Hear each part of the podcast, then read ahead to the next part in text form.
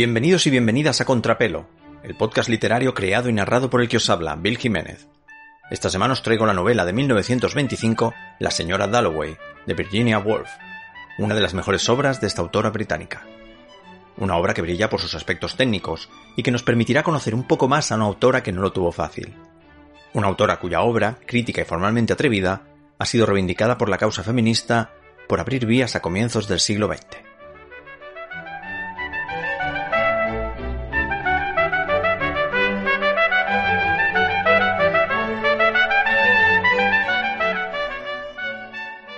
Empecé la temporada con una idea bastante clara de los libros que analizaría, pero a medida que fui grabando los episodios me dije, aquí falla algo.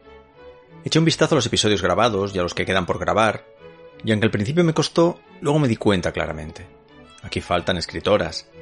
Sí que es cierto que he introducido algunas obras de orientación o de potencial feminista, como Casa de Muñecas de Ibsen, pero obras trascendentes escritas por mujeres, pocas la verdad, y casi siempre entre las recomendaciones del episodio ninguna como protagonista.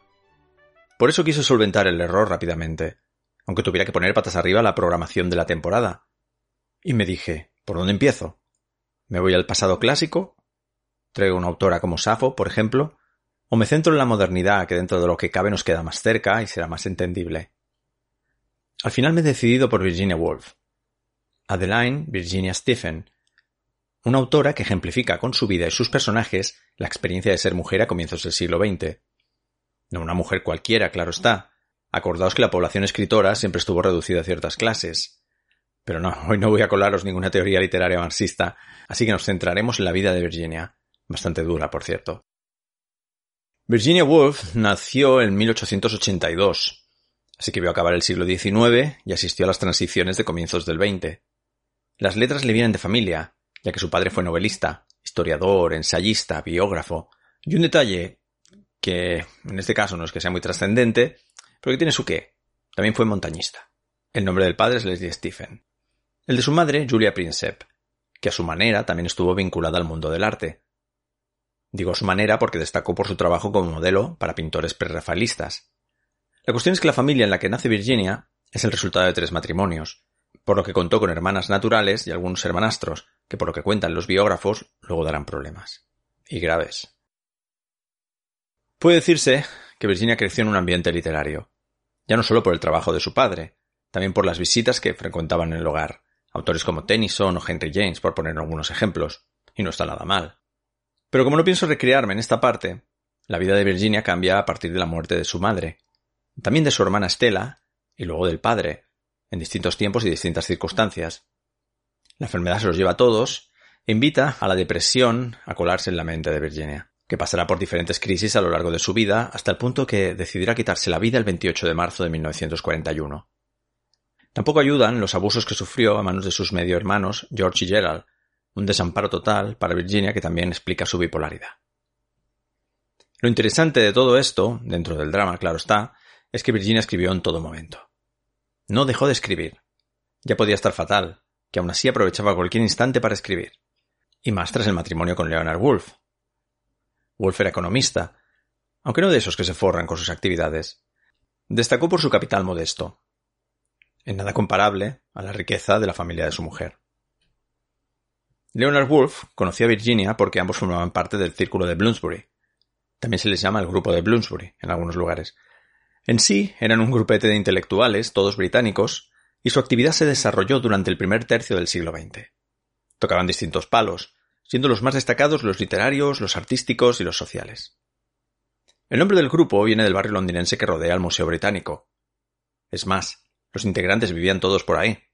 Comenzaron sus actividades con reuniones en la casa de Virginia y de su hermana Vanessa, que estaba casada con el crítico de arte Cliff Bell. En sí toda la historia es más complicada, ya que los miembros del círculo de Bloomsbury también pertenecían, la mayoría, a los apóstoles de Cambridge, que tienen un nombre algo esotérico, y en el fondo lo son, ya que fue una sociedad secreta compuesta por intelectuales de la Universidad de Cambridge. Lo de apóstoles les venía porque en su fundación fueron doce. Los de Bloomsbury fueron influyentes en sus esferas de acción. También contaron con una editorial propia, Hogarth Press, que crearon Virginia y su marido Leonard. Los dos publicaron obras en ella.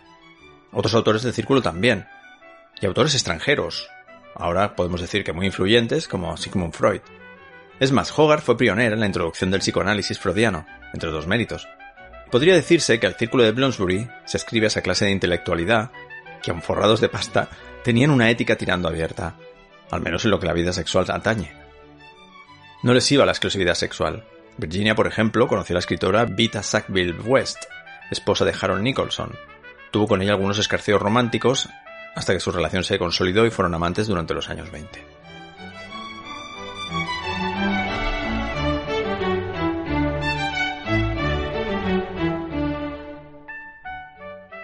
En este segmento del episodio, dedicado a la señora Dalloway de Virginia Woolf, me centraré en la propia obra. A grandes rasgos no hay mucho que decir. La obra ocurre en un día y gira en torno a las experiencias y recuerdos de Clarissa Dalloway, una mujer cuya vida gira en torno a unas dinámicas sociales, de alta sociedad, para ser más exactos, y cuyas vivencias se pondrán en relación con una serie de personajes secundarios, en especial Septimus Warren Smith. No entraré en el argumento, pero todos los temas que traté antes la enfermedad mental, la homosexualidad, etc., aparecen en la obra a partir de los recuerdos de ambos personajes. En sí, Miss Dalloway es un fluir constante de pensamientos. Recurre a la técnica del flujo de conciencia, así que en un párrafo estamos en el presente y en el siguiente Clarissa ya se ha proyectado a la infancia. ¿Qué digo párrafo? En unas mismas líneas. De la técnica del flujo de conciencia ya os hablaré más adelante, pero sí me detendré ahora en James Joyce, el autor que más hizo por esta a comienzos del siglo XX, algunos críticos dicen que la señora Dalloway es una respuesta al Ulises de Joyce. Yo no diría tanto, pero sí que es cierto que a nivel formal hay paralelismos. Woolf está aquí fantástica. Como narradora es magistral. Pero el Ulises sigue siendo un bicho inasible para la mayoría de lectores. Y que me perdonen los fans de esta obra, pero es cierto. Yo superan técnica y en ambición a todos aquellos autores que quisieron homenajearle o directamente copiarle. El caso de Woolf es el de una sana influencia, ya que elogió la obra en numerosas ocasiones. Es más, Virginia quiso publicarla a través de Hogarth Press, pero no pudo por el lenguaje que emplea la obra, para muchos obsceno. Pero eso es algo que yo os contaré el día que me atreva a hablaros del Ulises, que como me ocurre con el Quijote de Cervantes, me dan un pavor tremendo. Temo quedarme corto, o en la superficie, o insistir en obviedades. La señora Dalloway de Virginia Woolf tuvo muy buenas críticas. A nivel técnico emplea un lenguaje no tan narrativo como se esperaría de una novela. Me explico. Digamos que es es más poético, que construye imágenes más que descripciones exhaustivas. De este modo lo cotidiano se intensifica, sube de nivel. Decía que la obra se centra en dos personajes, pero ni de lejos son los únicos que aparecen en ella. Hay alrededor de veinte, veinte personajes que dicen la suya en algún momento de la novela. En algunos casos para relacionarse con los protagonistas, y en otros para reforzar el escenario y el colorismo de sus gentes. El escenario, me olvidaba decirlo, pero os lo podéis imaginar si atendéis al entorno de Wolf, es la ciudad de Londres. La ciudad también es protagonista, se habla de ella, y puede decirse que también se habla de sus gentes. Monumentos como el Big Ben, por ejemplo, tienen apariciones estelares. Su sola presencia es una potente metáfora sobre el paso del tiempo en los protagonistas. Esos antes y esos después están ligados a la Primera Guerra Mundial. La novela discurre a mediados de junio de 1923, pero atendemos a flashbacks de conflicto a través de Septimus. Estamos en todo momento dentro y fuera de la mente de los personajes, así que las reglas del mundo físico se suspenden.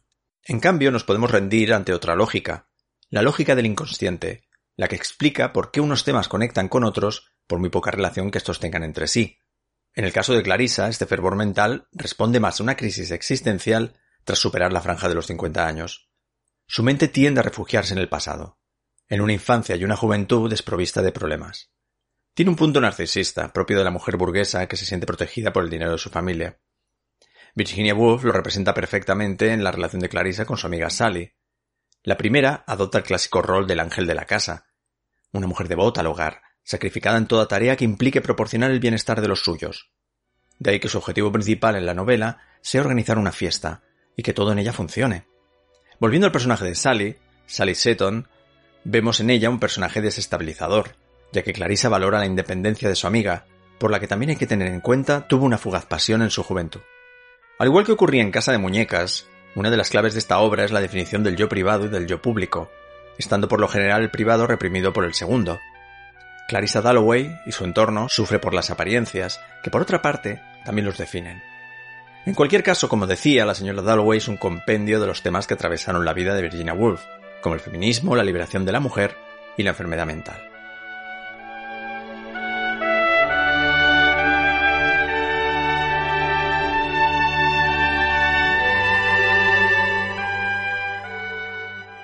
En el tercer segmento del episodio quiero incidir en la problemática de la enfermedad mental.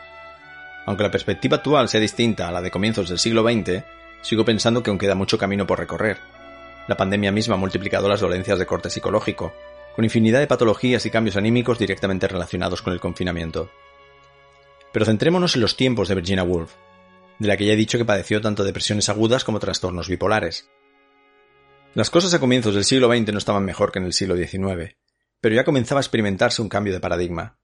Todo comienza con voces como la de Sigmund Freud, que sin ser el único, ni tampoco el primero, sí que es el más revolucionario en cuanto al tratamiento de las enfermedades mentales se refiere.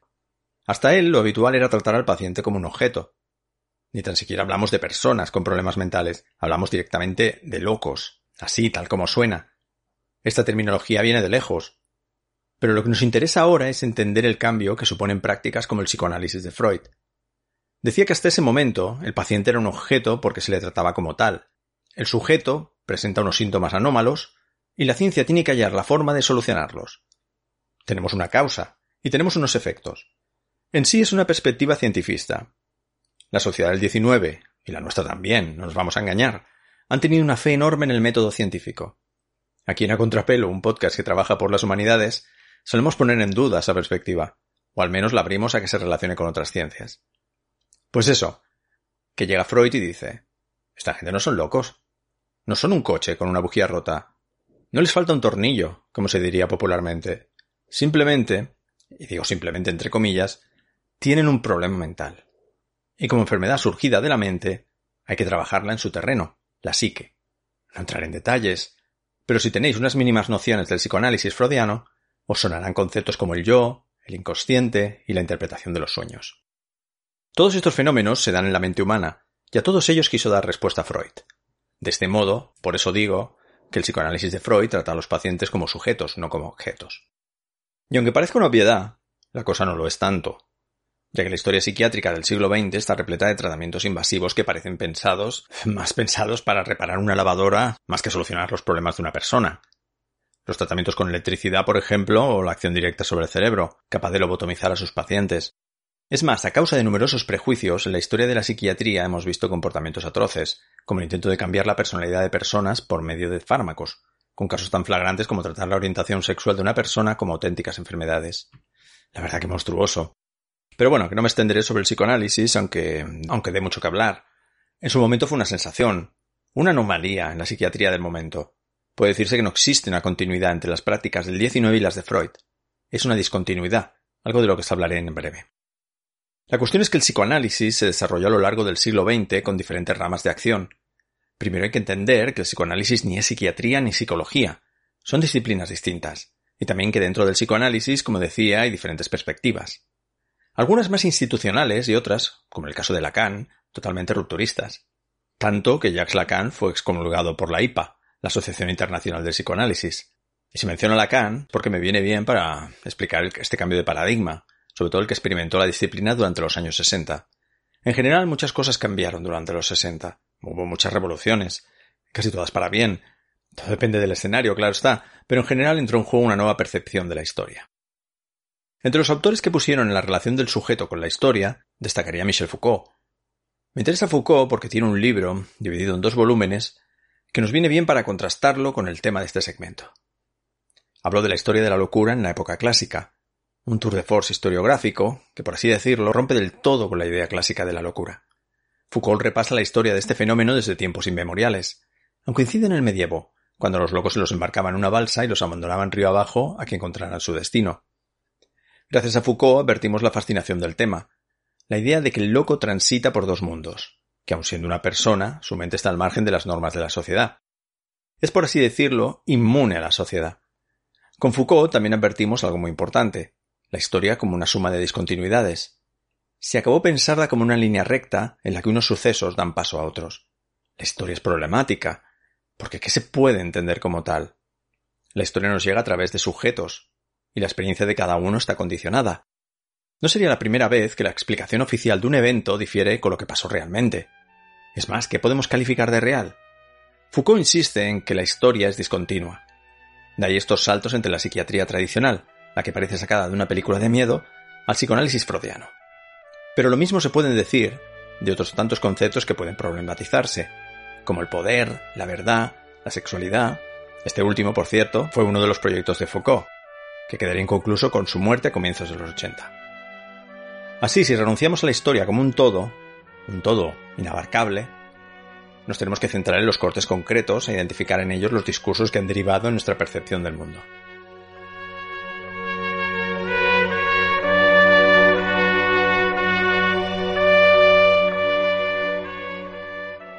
En el siguiente segmento del episodio, creo que en esta ocasión lo estoy dividiendo en muchas partes, ya veremos cómo queda, eh, me concentraré en el flujo de conciencia, del que os hablé antes, la técnica que Virginia Woolf emplea en La señora Dalloway. El flujo de conciencia es una técnica claramente moderna, que trata de representar en palabras el caos que domina nuestra mente. Así el escritor o escritora trata de plasmar en el libro las interrupciones, los virajes y otras tantas características propias del pensamiento. Otro de sus rasgos es la construcción de las propias frases, donde se reduce la puntuación o las líneas quedan atrapadas en largas subordinaciones. En terrenos vanguardistas, la narración también puede incluir otros recursos más rompedores, siempre pensados para separar el pensamiento racional de la inspiración. Naturalmente es casi imposible replicar el funcionamiento de la mente en un texto, pero los acercamientos hasta el momento han sido interesantes. El caso más llamativo, como os decía también, es el de James Joyce y su Ulises, una obra monumental en todos los sentidos y debido a sus características de lectura difícil. Joyce lleva el flujo de pensamiento hasta extremos brutales, con diferentes niveles de interpretación, de sonoridad o de intenciones técnicas. Cada capítulo, por no salirme del tema, es una odisea. El flujo de pensamiento quiere sumergirnos en la mente de los personajes. Dependiendo del personaje, puede convertirse en un jaleo bien grande. Si pierdes el ritmo, puedes hasta perder el hilo. Y aquí me diréis, ¿pero la mayoría de novelas en primera persona no son así? Mm, la verdad es que no. La primera persona es un tipo de narrador hasta cierto punto ordenado, no coge las cosas tal y como le vienen. En él actúa la lógica, al menos la lógica del personaje, por lo que no puede decirse que el pensamiento sea libre. El narrador en primera persona se acoge a una normativa. Y hasta cierto punto el flujo de conciencia también, ya que si los autores nos arrojan en la mente del personaje sin una serie de reglas, nos volveríamos locos y abandonaríamos el texto a la mínima. Por eso el flujo de conciencia es una herramienta muy potente, pero peligrosa si lo que tienes en mente es crear una novela comercial, que llegue al máximo número de personas, quiero decir. En el caso de la señora Dalloway, hay un poquito de esto. Trabaja con el flujo de conciencia, pero en ningún momento llega a ser mareante. Siempre identificamos al personaje que habla, así como las intersecciones respecto al resto de los habitantes de Londres. Por decirlo de una forma más gráfica, vendría a ser como colocarle una cámara a cada personaje e irla cambiando de manos cuando estos se cruzan por la calle. Algunos personajes estarán más interesados en ciertos detalles, y a otros esos mismos detalles les parecerán anodinos. Y así poco a poco se va construyendo la panorámica, con los pensamientos individuales de un tapiz de personajes. Otro elemento técnico presente en la señora Dalloway es el flashback. Bueno, en literatura no lo llamamos flashback. Digamos que el flashback es un concepto cinematográfico. Es una escena que nos traslada al pasado, y gracias a ella se pueden explicar eventos en el presente. El cine tiene una larga tradición al respecto, desde usos sutiles hasta excesivos. Decía que en literatura el flashback tiene otro nombre. Lo acuñó el teórico Gerard Genet, recibe la nomenclatura de analepsis. A Gerard Genet le gustaban esta clase de neologismos, construir palabras nuevas que englobaran sus teorías. La analepsis surge de su análisis de la novela En busca del tiempo perdido de Marcel Proust. En ella, Genet advierte numerosas alteraciones del tiempo, centrándose en aquellas relacionadas con el orden, la duración y la frecuencia. Dentro del orden, y dentro del fenómeno de las anacronías, destaca una ruptura concreta de la linealidad de la historia, un salto hacia el pasado respecto al tiempo real de la narración. Pero a este salto también se le puede sacar punta, ya que las analepsis pueden tener alcance.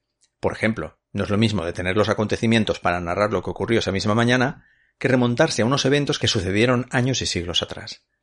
Por ejemplo, aunque es un ejemplo cinematográfico, tenemos la película 2001, una odisea en el espacio, que quizás sea una de las analepsis más largas de la historia del cine, ya que vincula un evento en la prehistoria con un misterioso suceso del siglo XXI. Otro aspecto que Genet también detecta es la amplitud. La amplitud temporal funciona de forma parecida, ya que cuando un personaje rememora en una línea el desayuno del día anterior, podemos hablar de una amplitud corta. Pero cuando el mismo personaje rememora sus últimas vacaciones, las analepsis pueden durar páginas e incluso capítulos. Hay novelas que en sí son una completa analepsis, como por ejemplo Vida y opiniones del caballero Tristram Shandy, una novela con aspiraciones biográficas que vuelve una y otra vez al pasado.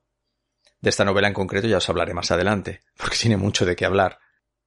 Y aquí finaliza el tostón. Porque soy consciente de que estamos ante algo muy técnico y no todo el mundo comulga con esta parte. Lo importante es que sepáis que el tiempo juega un papel importantísimo en una obra literaria. Y se puede analizar. Y también entender por qué lo usan algunos autores. Y que diga autores. Nosotros mismos en nuestro día a día empleamos analepsis a todas horas. Nuestro discurso vuelve al pasado cada dos por tres, aunque sea de formas anodinas, como os decía antes, recordar lo que comimos ayer. Como apunte, digamos que es un extra a este tema, también mencionaré las prolepsis. Su nombre ya anuncia de qué va la cosa. No me voy a extender mucho. Eh, básicamente atended al prefijo pro. Las prolepsis hacen el gesto contrario. Lanzan al lector al futuro de la narración. Lo que en cine sería el flash forward.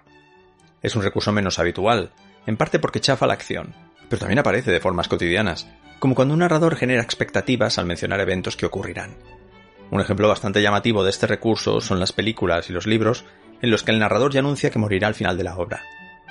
Ya sé que corta el rollo, pero nos permite atender a otras ideas presentes en la peli o en el libro en cuestión.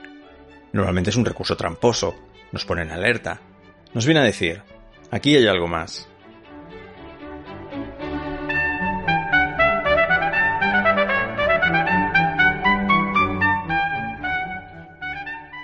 El último segmento está dedicado a varias obras que entroncan con los temas del episodio. Las primeras giran en torno a la propia Virginia Woolf. No hablaré de las ediciones de la señora Dalloway, porque como ocurre con otros tantos clásicos, son variadas y cada una tiene sus atractivos. Insisto en lo de siempre. Haceos con ediciones críticas, al menos si están a vuestro alcance, o optad por ediciones posteriores a 1980. De esto creo que no he hablado en anteriores episodios. Existe un motivo de peso para hacerlo, al menos dentro del territorio español, en España hay una larga y fructífera tradición filológica, con traducciones impecables en todos los idiomas, pero también vivimos un largo periodo de dictadura, y durante ese tiempo todas las obras que aparecían en el mercado estaban sometidas a un férreo control. Por poneros un ejemplo, no es lo mismo una edición de Madame Bovary de los años 60 que una de los 90. La primera pasó por el filtro de la censura, y muchas palabras fueron modificadas para no caer en el escándalo de la edición original. Incluso páginas enteras fueron sustraídas. Te das cuenta cuando por diferentes motivos, ya sea al escribir una crítica o un trabajo académico, sobre todo, por ejemplo, contrastas las versiones y descubres los vacíos. Este ejercicio podéis hacerlo en casa. Seguro que tenéis, vosotros, vuestros padres o vuestros abuelos, alguna edición censurada. Si no, acudid a la biblioteca, ya veréis. En cualquier caso, decía que no, trae, no traeré aquí las ediciones de la señora Dalloway, porque prefiero centrarme en la producción ensayística de Virginia Woolf. Además de escritora, Virginia fue una notable ensayista y crítica literaria. Estaba comprometida con las letras en todos los sentidos. Recordemos que fundó una editorial con su marido. De ahí que me interese poner sobre la mesa algunos de estos escritos paralelos. El primero es una habitación propia, que cuenta con edición conmemorativa y todo. Este libro se ha visto como uno de los ensayos fundadores del feminismo moderno. Fue publicado en 1929, y en él Virginia habla del papel de la mujer en la sociedad de su tiempo, de la necesidad de una implicación política y de una independencia económica, al menos que la haga salir del ámbito doméstico, Virginia pone todas estas ideas en relación con el oficio de escritora, abriendo una línea de pensamiento aún vigente. Con Virginia Woolf hay que ir con mucho cuidado, en el sentido de que sus facetas tienden a superponerse. La cara feminista tiende a cobrar protagonismo sobre la escritora, y viceversa. A mi parecer no debería ser el caso. El caso de Virginia Woolf es complejo, funde todas estas facetas y las vuelve interdependientes. Incluso su moral y su problemática salud tienen algo que decir al respecto. No se las puede mantener al margen. Este mismo año, en 2021, para los que escuchen este podcast en diferido, eh, apareció Cartas a Mujeres, un volumen de unas 300 páginas editado por Trampa Ediciones. Como su nombre indica, contiene numerosas cartas escritas a las mujeres que pasaron por su vida.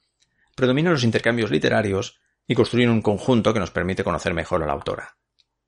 Otros ensayos que pienso vale la pena recuperar es Paseos por Londres, editado por la Línea del Horizonte. Como se viera en la señora Dalloway, la ciudad es para Woolf motor de sus textos. El gesto recuerda los paseos de Baudelaire por la París del XIX. Virginia Woolf devino una flaneur londinense y en sus predilecciones también atendemos a su carácter y el de las gentes que retrató en sus novelas. El tercer libro que recupero es una edición de 2019 de Estar enfermo, Notas desde las habitaciones de los enfermos. Es un ensayo corto, sobre las 100 páginas, en el que Virginia Woolf reflexiona sobre la enfermedad. El artículo apareció en la revista The New Criterion, fundada por T.S. Eliot, Wolf denuncia el hecho de que la enfermedad no haya tenido el mismo peso literario que el amor, la guerra y otros tantos temas universales. A partir de aquí, las siguientes recomendaciones se salen de la vida de la autora, para centrarse en este complicado tema que es la enfermedad mental. Recordemos aquí que Virginia se quitó la vida en una de sus crisis. Se ahogó en el río Ouse tras llenar de piedras los bolsillos de su abrigo. Como personas, digamos, que no afectadas por una patología de este tipo, cuesta aceptar esta decisión, pero son muchos los factores en juego, así que nadie, salvo la persona implicada, tienen la misma, tienen la última palabra al respecto. El suicidio es un fenómeno que puede entenderse como la consecuencia de una patología o como fruto de unos procesos sociales. Tengamos en cuenta que vivimos, al menos una parte de la audiencia del podcast, en una sociedad de fuerte esencia religiosa en la que este tipo de salidas de la vida están mal vistas. Pero no olvidemos que es una creencia cultural, ya que otras sociedades como la noruega o la japonesa, por poner dos ejemplos bastante conocidos, han vivido épocas en las que estos principios estaban invertidos, y antes de caer en la vergüenza, en la deshonra, muchas personas prefirieron quitarse la vida. A estos procesos en general atiende la obra de Emil Durkheim, El suicidio, que no puede ser más explícita en título y contenidos, el suicidio es una de las obras más importantes de este sociólogo francés, que escribió a finales del XIX en un momento en que disciplinas como la sociología se asentaban en el entorno académico. Durkheim se centra exclusivamente en los factores sociales. Deja de lado las connotaciones morales y psicológicas, aunque no las pierde de vista en sus estadísticas. Por poner un ejemplo, los números hablaban de una mayor tasa de suicidios en las sociedades protestantes que en las católicas, en parte debido a la tendencia de la primera al autojuicio, la religión católica es más de postergar las faltas hasta ese gran día en el que Dios juzgará a todos los habitantes de su reino. Ya sé que este tema no es agradable, pero insisto, este libro es sumamente interesante. Y aunque parezca mentira, un gesto que de buenas a primera puede parecernos antinatural, presenta más empirismo del que parece. La siguiente recomendación puede encontrarse entre las obras de Sigmund Freud. Los primeros ensayos del psicoanalista se centraron en el fenómeno de la histeria, presente en muchas mujeres de la época, época victoriana, para ser más exactos, porque os podéis hacer una idea de lo que implica, la histeria femenina era una enfermedad con un diagnóstico claro en el 19. Incluía numerosos síntomas, entre ellos desfallecimientos, espasmos musculares, insomnio, retención de líquidos, cefaleas, pérdida de apetito y otros tantos síntomas que volvían a una mujer problemática. Esta histeria se resolvía con un masaje pélvico. Sí, lo que oís. Básicamente, un médico masajeaba los genitales de la enferma hasta que ésta experimentaba un orgasmo. Freud empezó a darle vueltas a esta patología, y la puso en relación con su concepto del inconsciente, donde los hechos traumáticos quedaban reprimidos por éste, pero aún así seguían aflorando una y otra vez. Por así decirlo, el psicoanálisis comenzó de este modo, como una respuesta a una sociedad reprimida. No hay que ser un profesional de la psicología para ver que el problema de todas estas histéricas, entre comillas, era la propia sociedad en la que vivían, que les negaba una sexualidad, entre otras cosas, y que las mantenía como un objeto problemático. Desde entonces, el psicoanálisis ha estado muy pendiente a todas esas fallas en nuestro discurso, ya no hablo de un dolor de cabeza, también de las palabras que decimos sin querer, o que obviamos, o que repetimos como una coletilla. El psicoanálisis, aunque le surgieran muchos detractores a lo largo del siglo XX, tiene algo importante que la crítica literaria recogería durante los años 50-60, y es su interés en la escucha atenta del paciente, allí donde se revela el inconsciente. A su manera, el crítico literario funciona parecido. Presta atención a un texto en busca de unas marcas que desvelen las intenciones del autor. En algunos casos pueden ser evidentes, en otras pueden permanecer bien ocultas. Incluso puede existir una voluntad por hacer desaparecer esas marcas y construir otro tipo de obra distinta. Una nueva forma de interpretación. De este tema hablaremos más adelante. Puede que en futuras entregas de nuestros consejos para escritores.